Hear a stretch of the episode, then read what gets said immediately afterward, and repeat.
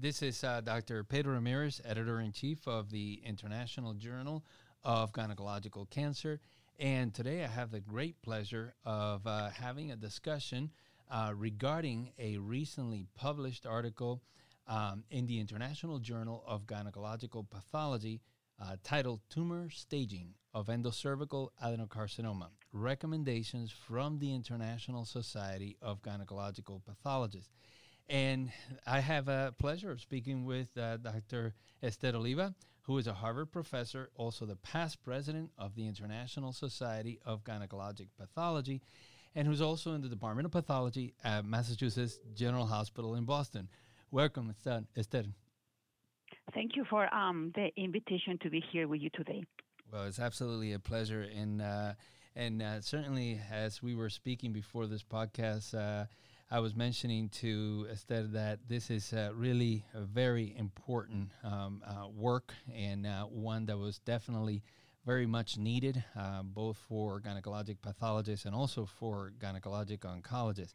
So I wanted to first ask you, Esther. Um, if you could describe for us as to what was the reason for putting together this manuscripts and, and, and, the recommendation from the International Society of Gynecological Pathologists?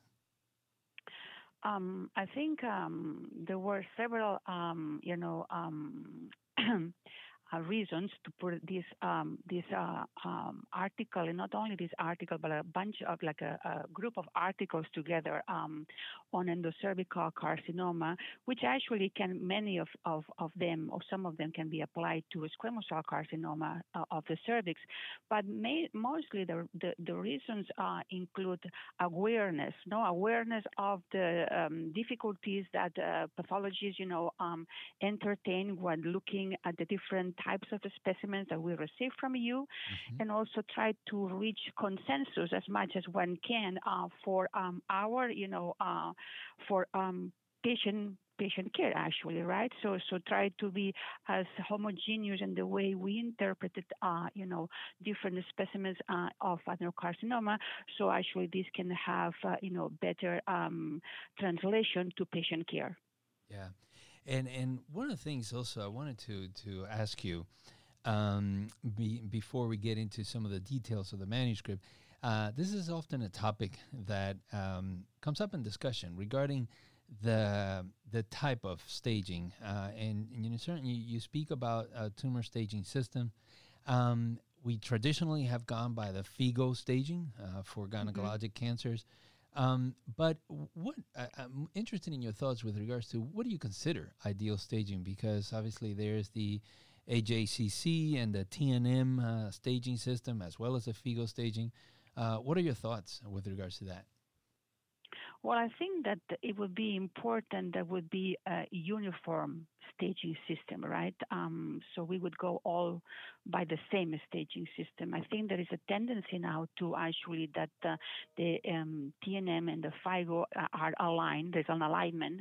Um, uh, of the systems, uh, what happens uh, still now is that um, there is a decalage between the FIGO and the, and the TNM of the AJCC, and uh, the the changes appear first in the FIGO staging, and then they will appear in the in the in the AJCC staging. But um, um, I think it would be just best only one staging system, you know, and that we use all the same. Mm-hmm. And it would be, again, important for uh, patient care, for kind of um, understanding between between us, and for uh, for um, you know all together. Yeah. In my opinion. Yeah, absolutely, and and particularly for discussions as, as it pertains to yes. management yes. as well. Yes, that is correct. Yes. So, so Esther, I want to go in, th- in, through the the details of the of the manuscript and the and the points that are highlighted, and I think each of these points are incredibly relevant, and and um, I'd love to hear your thoughts on each one of them. Uh, and the first one I wanted to talk about um, measuring grossly visible cervical adenocarcinoma and that often again it becomes one of the one of the controversies because you know do we go by the physical exam? Do we go by the imaging studies? Do we go by pathology? What are the what are the things to do when the those actually are different? Uh, so um, I'd like to hear your thoughts first on um, how should we approach uh, measuring grossly visible tumors? Well, I mean, um, state uh, uh, size is an important parameter in the FIGO staging, right? So, um, so um, the final uh, stage should be based on all the information that uh, we have available, which uh, oftentimes will be pathology and radiology, and sometimes will be only, you know, your gross examination, right? Uh, so, um, I think um, one has to put everything together. I think uh, in in some instances. Uh, you know, especially when tumors are small, pathology may give you a better size. Um, but in some tumor that may be big, like a barrel-shaped, you know, tumor, maybe radiology may be more helpful. Um, and um, in some instances where there is, uh, it cannot be, it cannot be actually the patient cannot undergo um, uh, surgery. Then, then you have to kind of do on a combination, right, of I think radiology and what you actually see by your gross examination. So, I don't think, um, you know, it's it, there is um, when possible. I think pathology would be the best, mm-hmm. in you know, of course you you would see it, but there'll be there'll be situations in which we can actually overestimate the size of the tumor, right? So then that's what I'm saying. It it should be um, um, you know um, putting all the evidence together that, that we have. Yeah. So the next uh, the next item is one that really becomes a major issue of uh, discussion, um, particularly when we see patients as a second opinion, and this is particularly right. patients that come in with either post LEEP or post cone, but there have been multiple uh, uh, specimens that have been uh, removed. And th- this is when we get into, and particularly with adenocarcinoma, when we get into, well, do we add the, the, the invasion of, uh, of the tumor? Do we uh, just take the largest one? What what do you think from the pathologist perspective? Set, settle settle this question uh, for us with regards to getting multiple specimens? Well, that's the problem that we get to. we we actually uh, we oftentimes you know uh, we won't have the prior specimen. We won't know. You know, uh, we cannot um, look at it, so we cannot actually tell you what was in there, right? We just uh, and some some of the times, you know, as as we have mentioned before, the way the, the measurements maybe have taken maybe may be different, right? Um, so uh, it is. There are two points that are important, I think. For example, in in the in the in the newest uh, FIGO staging system, um, because the horizontal extent is not anymore a criterion. Uh, um, then um, that may ease a bit uh, the problem. Um, it has been talked before about, uh, you know, adding all these horizontal dimensions, but probably we, we will be overestimating uh, again. Uh, so if we that, disregard that, then um, you know uh, basically what we are going to be measuring is the depth of invasion of the tumor, right? Mm-hmm. And then we should measure the, the depth of invasion in each specimen.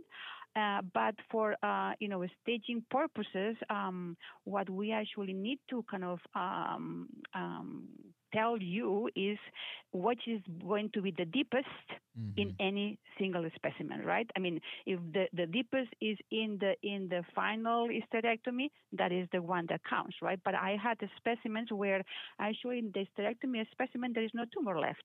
Mm-hmm. So what is the depth of invasion, right? So then I have to go with the depth of invasion that is present in the prior LEEP, you know, or cone or, or, or, or whatever prior specimen that I have. Yeah. And and just so, so that we can uh, then stress this to our audience, uh, we should get away, if I'm hearing you correctly, from the adding all of the depth of invasions to determine what is the deepest uh, point of invasion. Correct? Yes. Okay. Now, um, another uh, topic of uh, often discussion: the exophytic tumors, and um, and you know certainly we see a, quite a number of patients that have a, a large exophytic uh, tumor, and the, certainly there's a dilemma often measuring these because one wonders should we go by tumor thickness, should we go by depth of invasion, um, should we go by both? Um, what mm-hmm. what are mm-hmm. your thoughts on on these exophytic tumors? Well, first of all, exophytic tumors oftentimes are seen grossly, right? So mm, you are going, so these tumors are not going to be um, anymore in the category of um, of 1A, you know, 1A mm-hmm. stage. Um, and so, um, um, you know, I I there are not to start with there are not many studies of of that are just looking at exophytic tumors in the cervix. Um, if uh, you know we now try to kind of say that uh, you should me- you should actually mention both the thickness mm-hmm. of the tumor, right, and uh, that that will actually be from the very top of the tumor uh, to the most deeply infiltrative uh, um, point mm-hmm. uh, within the cervical wall.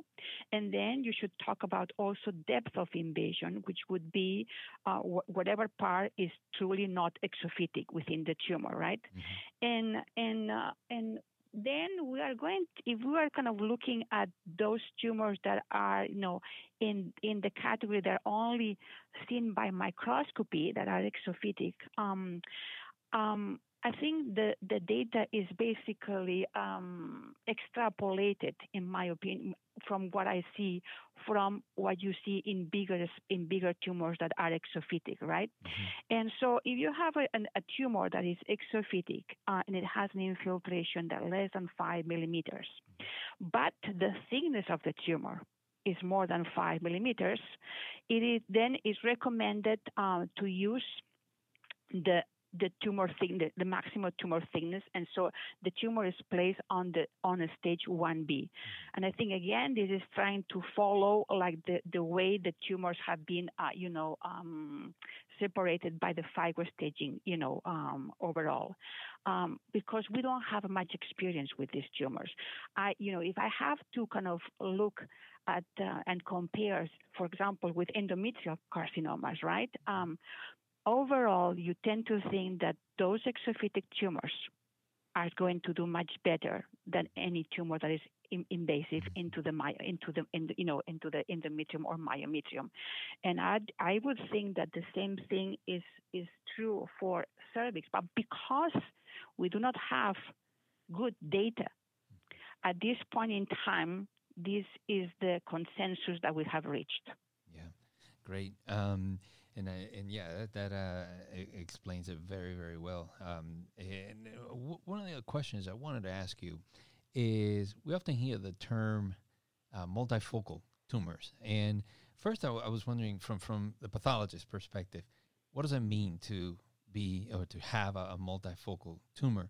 And then uh, second, I was wondering because it seems that we just hear about these tumors when we're talking about adenocarcinoma. But is this something that we also see with squamous carcinoma? Yes, we actually uh, see it um, appears to be more often in squamous than actually in adenocarcinoma, squamous, squamous cell carcinoma than mm. in adenocarcinoma. Now, the FIGO stage, the FIGO doesn't really kind of give you any guidelines of how to define multifocal tumors.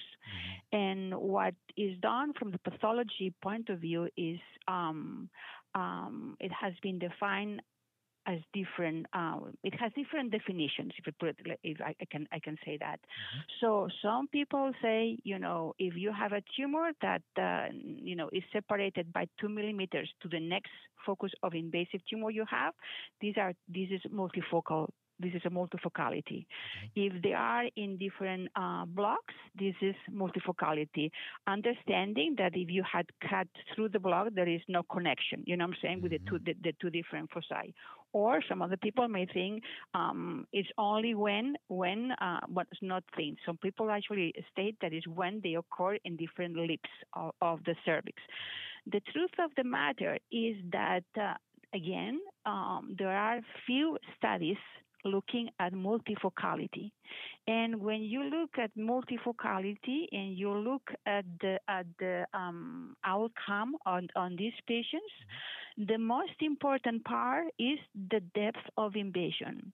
And so it it if you um, if you you wanted to count you know this multifocality or not as a horizontal extent, right? It does not affect actually the prognosis. What it in, what is the is the most prevalent prognostic factor would be the depth of invasion.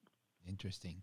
And um, and instead, uh, one of the things that I also notice is that some pathologists, uh, particularly when we see many of the outside pathology reports, um, they will report tumor dimensions, uh, two dimensions, and others will report three dimensions.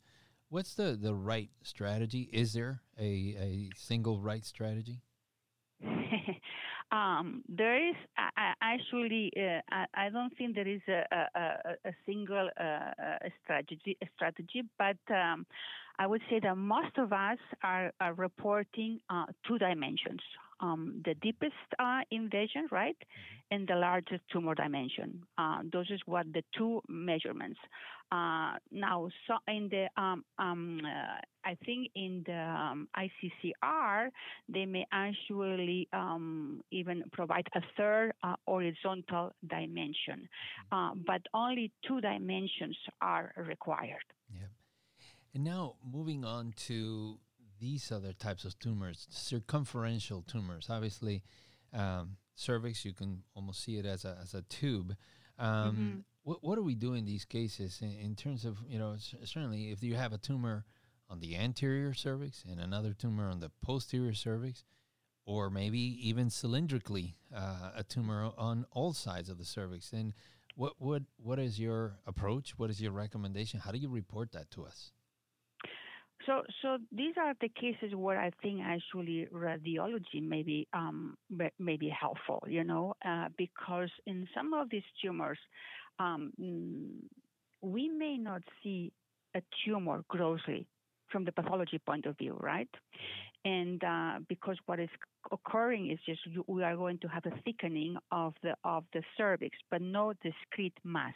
Mm-hmm. And on that scenario, we are not going to measure a tumor, right? Because we don't see it.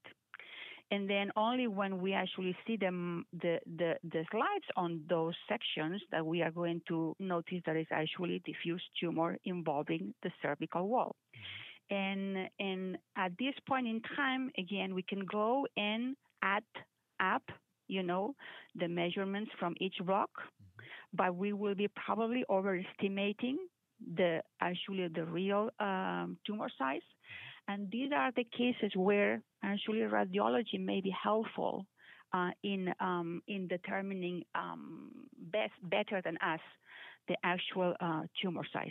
Yeah, interesting. And um, one additional specific question on the details that are brought up in this uh, in this manuscript.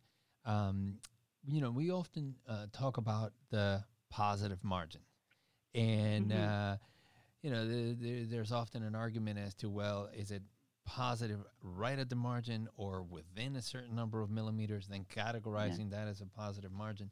I was wondering mm-hmm. first if you could talk about your definition of a positive margin. And then number two, you bring up an interesting point in the article. You talk about provisional staging. Um, mm-hmm. How does mm-hmm. that how does that come into play?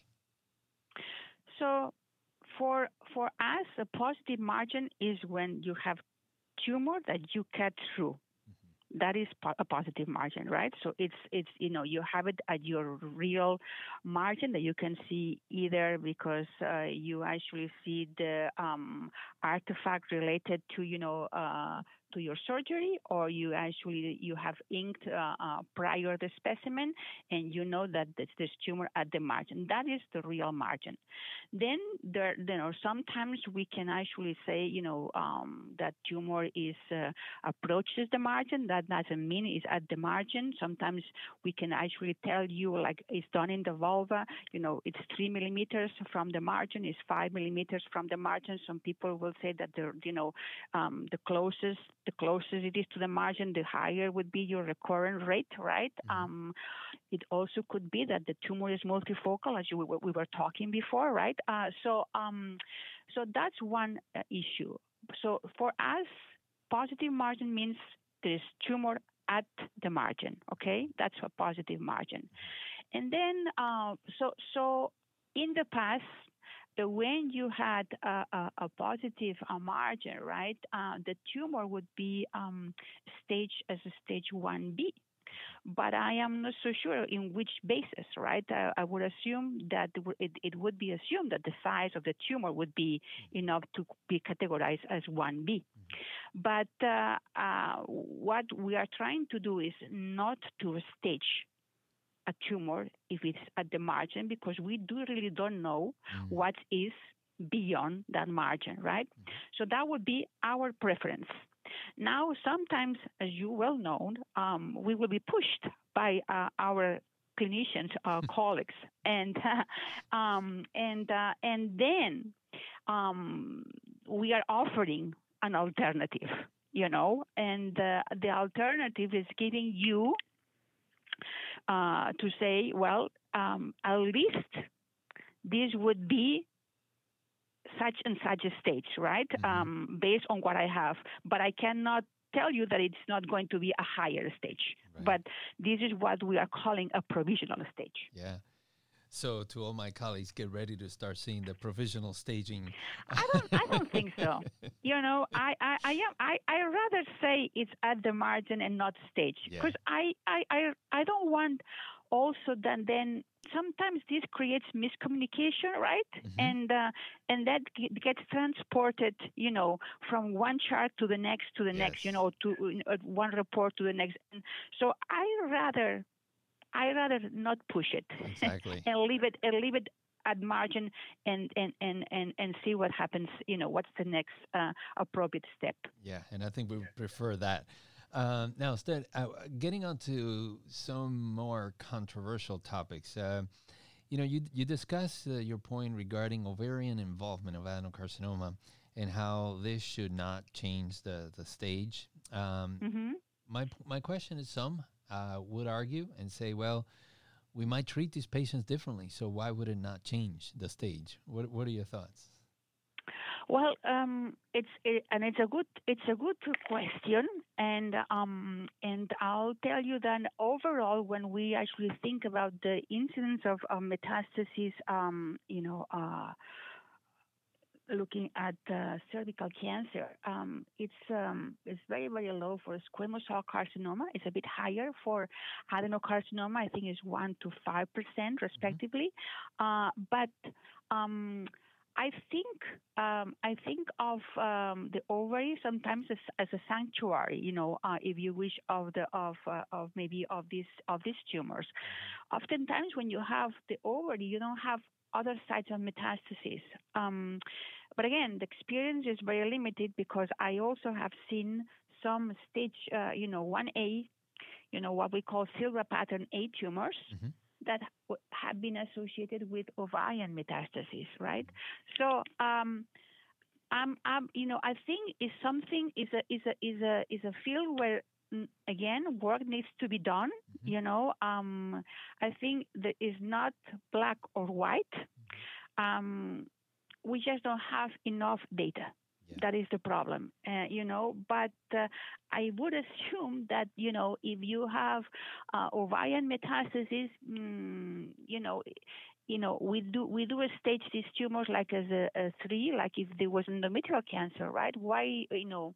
Mm, why not for for uh, cervical cancer? And again, I think maybe there's something different you know, uh, cervical versus endometrial cancer, right? So maybe, um, as I said, it, it, the ovary as, as uh, you know acts as a sanctuary, as you know, for example, uh, the testis acts as sanctuary for lymphomas or other kind of tumors.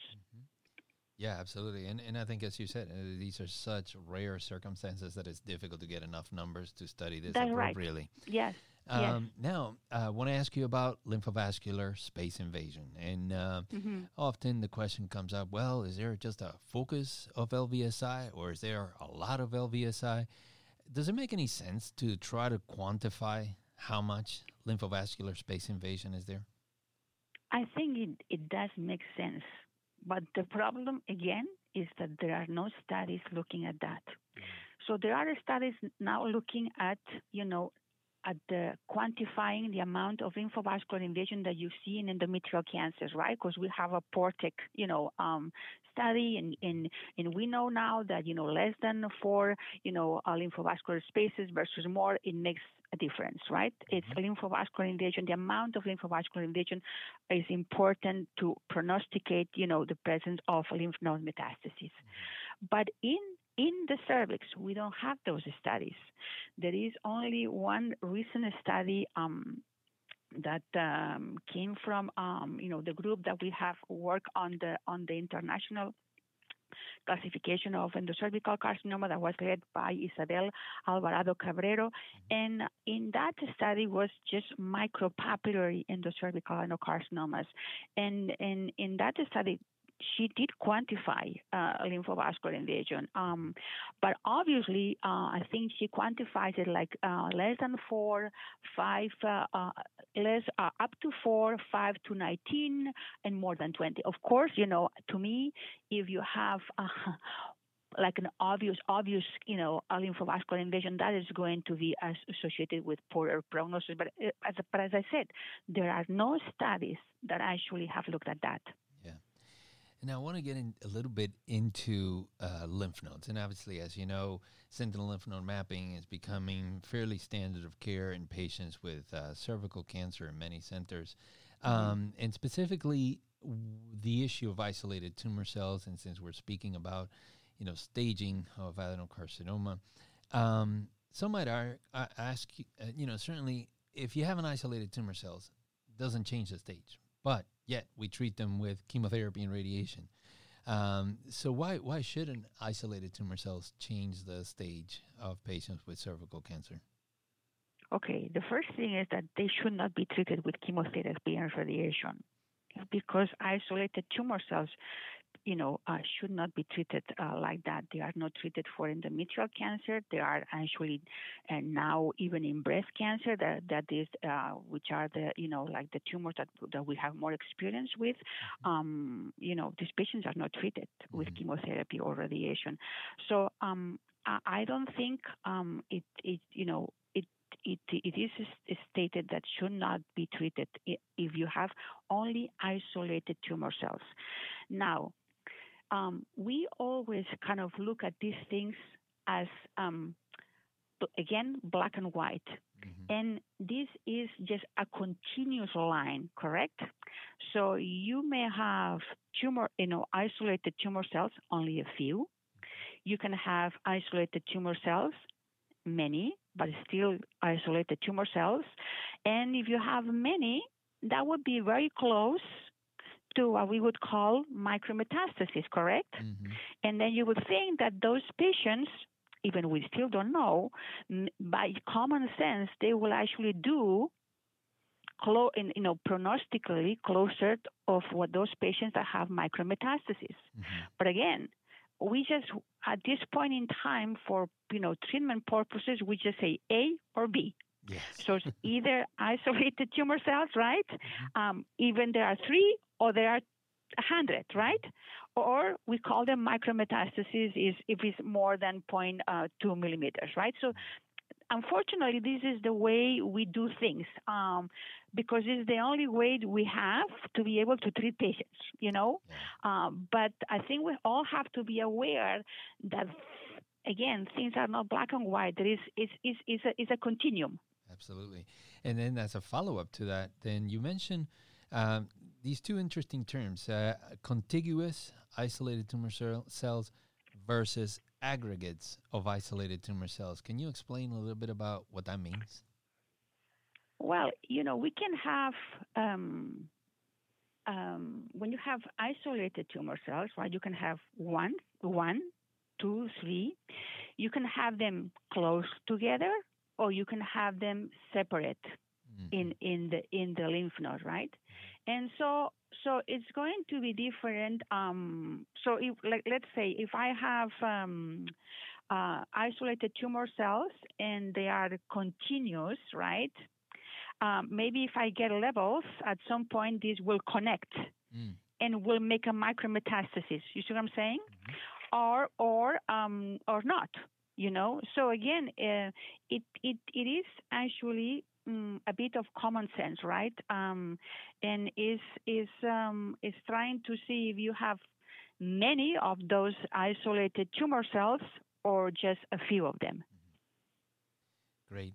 So now, is that I obviously and before uh-huh. and before and before I just I, before we actually uh, um, mm, uh, continue, I just uh-huh. wanted to make a point of, uh, of, something that you had asked me before, for which um, I um, I'm not so sure I I was as clear as I wanted to be. Okay. So you you had asked me for multiple specimens, right? Yes. Which would the, the approach, and I told you that it's the deepest of any single specimen. But mm-hmm. again, um, you know, sometimes it may be also difficult to get the, the, the you know um, the deepest point of invasion if you had a prior LEEP right in mm-hmm. in in that specimen and uh, and, the, and and in these cases you actually want to kind of put together you know the deepest invasion in the cone because what you have left you don't know how to measure from the surface, right, what you have left on the hysterectomy specimen. I, I, I hope I am clear on what I'm saying. But,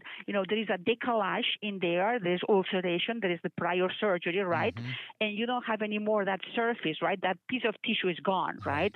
so, so eh, where you where do you measure from right exactly. so so in those cases it is important that you go back to the prior cone or LEEP, you know, and in, if you can match that area and then take that, that depth of invasion and you add it to what is left in the hysterectomy specimen. Mm. I hope it's clear. Yeah, and absolutely. And one thing also that, that I that I think is also should be stressed, particularly to our general gynecology colleagues, is that uh, the the the least amount of specimens you give us, the the, the better. Uh, and ideally, one single specimen would be uh, the best. Um, yes. So then, now, instead, I uh, wanted to ask you as a, as a last question. I really enjoyed and learned a tremendous deal from from this discussion.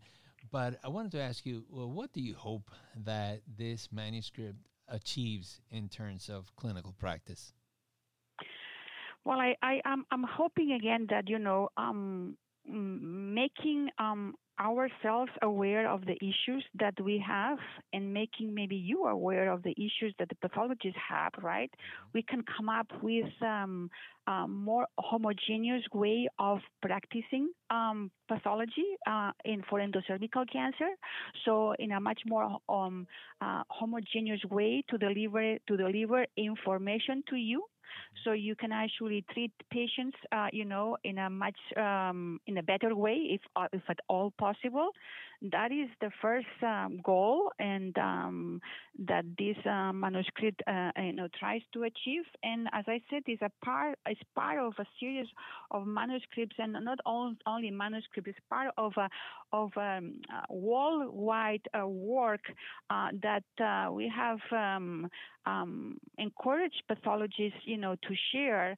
Um, so we can also um, provide um, with um, recommendations about in the future potentially changing how is the way we stage these tumors, right? Uh, uh, as you know, there is now the Silva um, pattern of invasion mm-hmm. that um, uh, tries to uh, not replace, but it's kind of being used, uh, is, is, being a surface uh, and you know included in the NCC guidelines. Um, that is trying to see if this can be a better way of staging at least some uh, endocervical carcinomas, uh, and uh, which actually may have an important impact in um, in the in the treatment uh, and prognosis of these young women. Many many of those are young women, and uh, right now in many of them, we are, you are going to perform uh, lymphadenectomies, and uh, these actually have secondary effects. So if we could change, we you know we have actually accrued more than 2,000 cases of adenocarcinomas uh, of the cervix, and if we can actually prove that this system is better, we can actually um, improve patient care. So this is uh, so those are the goals of, of all this work that has been uh, um, you know um, mm, done by um, the society members, which I am very thankful uh, for. Yeah, well, Esther, um, thank you so so much. It's been such a pleasure. Uh, it's been a great learning experience. I am certain that our audience is going to find this discussion of uh, extreme value. I want to thank you for all that you have contributed, and, and thank you for the immense amount of work that was put into developing this uh, this manuscript. So thank you very much. Thank you.